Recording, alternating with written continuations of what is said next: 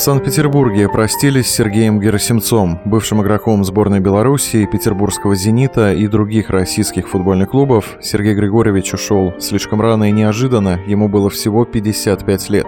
Буквально накануне этой трагедии он был еще полон силы и энергии и давал интервью радиодвижения. Обсуждали расширенный состав сборной России, перспективы новичков, планы на октябрьские матчи. Так получилось, что это интервью стало одним из последних в жизни Сергея Герасимца. В память о прекрасном футболисте и из уважения к его наследию мы решили дать этот материал в эфир.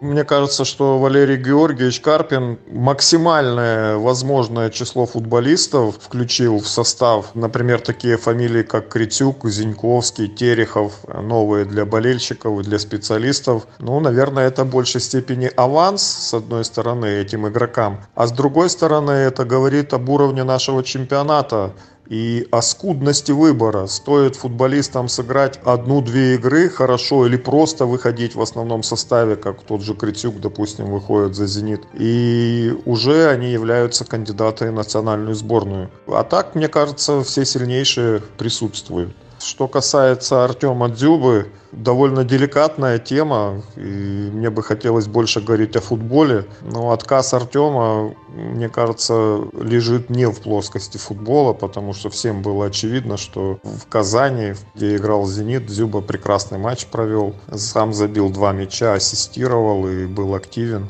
Ну, не знаю, могу только высказать свою точку зрения. Отказываться от вызова в сборную, мне кажется, не стоит Артему. Я не поддерживаю его решение по э, составу э, о крайних защитниках, конечно, с уходом Фернандеса, наверное, будет какая-то проблема. По-моему, проблема не в крайних защитниках, проблема в том, что номинальные крайние защитники, у нас остался Караваев, но есть еще Сутармин, есть Самошников. Так вот, наверное, Караваев один фланг закроет, а вот что касается Самошникова и Сутармина, то один не имеет опыта большого Сутармина, Самошников вообще его не имеет игры на высочайшем европейском уровне. В этом может быть проблема.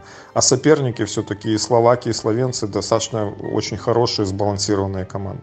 Ну, надеюсь, что оба быстрые, оба мобильные, оба хорошо настроены. А где приобретать еще опыт? Ну, будем надеяться, что успешно проведут игры. Напомню, в эфире радиодвижения было одно из последних интервью прекрасного футболиста Сергея Герсимца. Сергей Григорьевич похоронен на Смоленском кладбище Санкт-Петербурга.